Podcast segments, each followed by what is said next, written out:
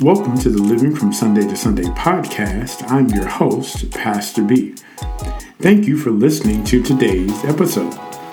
Waiting on God can be difficult to do when your present doesn't look like the promise, but we're being developed behind the scenes as long as we keep believing.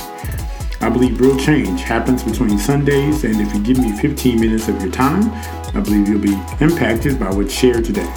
So let's jump right to it and learn how to live from Sunday to Sunday.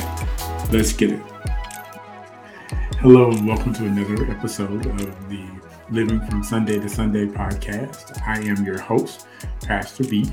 Um, my mission is to help navigate and strengthen your walk with God 15 minutes at a time. So Thank you so much for watching and listening to today's episode. I truly, truly believe that this is the best 15 minutes of your day. Um, take a moment, like this video, share um, this video, and subscribe both to the video um, YouTube page as well as the audio podcast as well. Okay. So today I want to talk about the um, the benefit of waiting on God and waiting on God is one of the um, key tenets of our faith in God, but it's also it can be frustrating because a lot of times um, what we desire, what we want God to do in our lives, um, and even what He um, promises He would do for us, it can be difficult um, in between the promise and um, and actually experiencing everything that God has said, right? Um, I know me and my wife, we've been waiting on uh, on a child to come. We've uh, been married 18 years, still don't have any children, and so waiting for for for this to happen while I'm being obedient and while I'm um, you know, doing what what we're supposed to do, um, believing that God is going to do this, um, and you know, we have children. It's going to be. It's it's been tough. It's been really really tough, and like the the hardest part about it is, you know, looking on the outside, comparing yourself to people your age, comparing yourself to just the people you know, right? Um, because it seems sometimes that God has passed you by. It seems that that your moment um, is past. But the one thing that I believe um, helps us whenever we are waiting on God is understanding that there is a purpose in everything that God does, right? So Brian, what is the purpose of waiting on God? Like, how does that help me? So, um, we have to change our perspective um, while we're waiting. James chapter 1, verse um, 2 through 4, it says, My brothers and sisters, whenever you face trials of any kind, consider it nothing but joy because you know that the testing of your faith produces endurance or patience. And let patience have its full effect, so that you may be mature and complete, lacking nothing. Um, keeping the faith and holding on to what God has told you, holding a, holding on to what God has shown you, holding on to what God has promised you um, it builds our character in a way that um, it's almost like a, um, roots of our faith are going deeper um, and they're growing deeper um, as we wait on God. Because one of the one of the um, one of the key parts about waiting on God is we really learn who we are and if we really trust God. Because, you know, you look at the story of Abraham and Sarah, and they were promised or told when they were 75 that they would have children. and it's weird because you know they had already been you know past normal birthing age, even though the um, the lifespan was a little bit longer than um, they still were you know on the back end of life, and so God says you're going to you know bear children, and He tells them tells them this at 75, and between that promise and the time of Isaac being born, it's 25 years. Now, 25 years is an extremely long time to hold on to the promise of God. And what happens sometimes, we're tempted to um, either go our own way or to try to help God out um, and um, realize what God is going to give us, kind of go and get it ourselves, right? And so this is the dilemma that Sarah and Abraham find themselves in. Around year 11, they decide that they were tired of waiting or they wanted to redefine what God's promise actually was. Uh, God promised that a son would be uh, would come from Sarah through Abraham and be born. Sarah is like, I believe God's promise is that you are going to have a, child through my handmaiden, right? This is year 11. They've been waiting 11 years on the promise of God, and they choose to redefine what God had originally told them. And that's the temptation. A lot of times, doubt and fear causes us to question um, or to ask ourselves, did I really hear God? Did I really understand um, what He promised me? Is this something that I wanted? Or is it God? Right? All of these thoughts cre- uh, creep into our head, but um, we have to even in those tough times of, of patience and the trying of our faith and um, the um, the challenge of our belief system, we have to f- seek and find joy while we're waiting. And the reason why this scripture tells us to consider um, all testing and trials of our faith to consider it joy or a joyful um, circumstance is what waiting on God produces.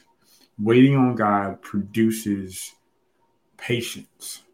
We will never know um, what it means to be patient if we don't have to wait and give up things that we want for the things that God has has has planned and destined destined for us, right? Um, waiting because waiting um, on God doesn't just mean that you're s- sitting still, but you are making proper preparations, right? What are we doing while we're waiting on God? How can we discover strength in waiting on God?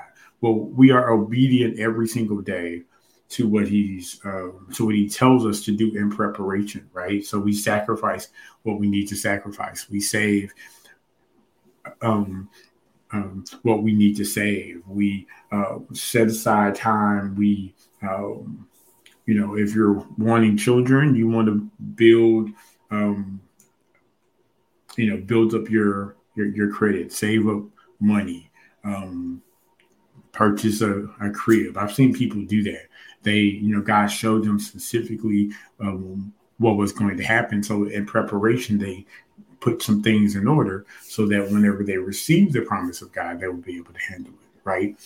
And so again, there's patience is developed through um, the testing of our faith, but also maturity and um, and completeness. Um, we typically understand God at a different level after we've waited for God to do something for us and he comes through. Because the the one thing and the guaranteed thing is that God is going to come through. God is going um, to honor His word, right? Um, and so, what we have to continue continually do is remind ourselves that God is not a man that He should lie. He's not. Um, neither is the, Son of Man one that would um, repent. So he's not going to take back what he promised us, right? We just have to, again, um, hold on to what he says. And even when storms come, even when other doubters come, even when um, people think that you're crazy believing what you believe, hold on to that because, again, your experience is built through testing and through trial. Uh, Isaiah 40 and 31, these this is a, a scripture that um, is an anchor for your faith. Um, it's simple. It says, I should have had it queued up. I'm sorry. But those who wait on the Lord shall renew their strength. It, it can be very tiring holding on to hope when what you see doesn't match what God says.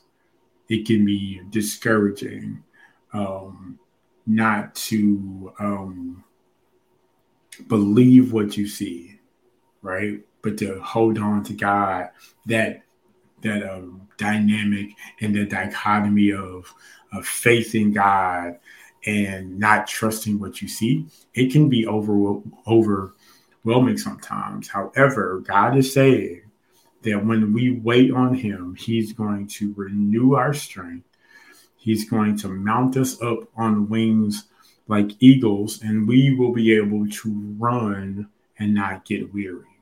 He's going to renew our strength, renew our stamina, right? And He's going to um, give us the ability to, um, to pursue and to enjoy the blessing of God. So I want you to be encouraged um, while you're waiting on God while you are going through this testing phase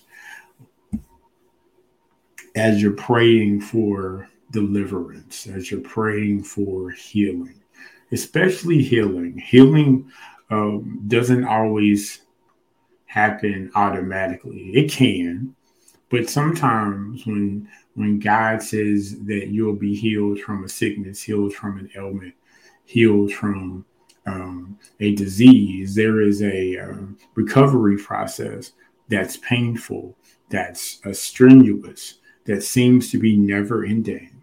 And, and on those dark, difficult days, it can be really, really hard to press through whenever you're physically um, hurting and physically weak and physically um, just dreary and just you know, have no no energy and no hope. But I'm praying for you that you don't give up. That you remember that God is a healer. That you um, um, think of the testimonies in Scripture of those who called upon the name of the Lord, and He did come through uh, for them.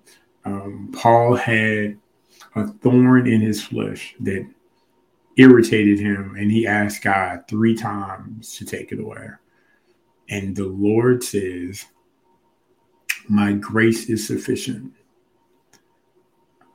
I am with you. You are not um, enduring this pain, this heartache by yourself. Um, my grace is enough to um, hold you and to keep you through this trial. So don't give up. There is strength in waiting. There is um, there is a, a, joyful end to um, this dark day. All right, God is is uh, He's doing a new thing, and even this thing, if you love God, even this hard, um, painful situation, it is working for your good. So we have to hold on long enough until um, what seems to be gruesome and grotesque until it turns good. I trust God. I'm trusting God for you, and it's going to get better. All right. So listen, thank you guys for listening to today's episode. Of course, this episode is available everywhere where podcasts can be found. Make sure that you download, like, and subscribe. Share this with your family and friends. Let them know how much this is helping you and blessing you. And until next Thursday, y'all have a great weekend. And, I see you when I see you.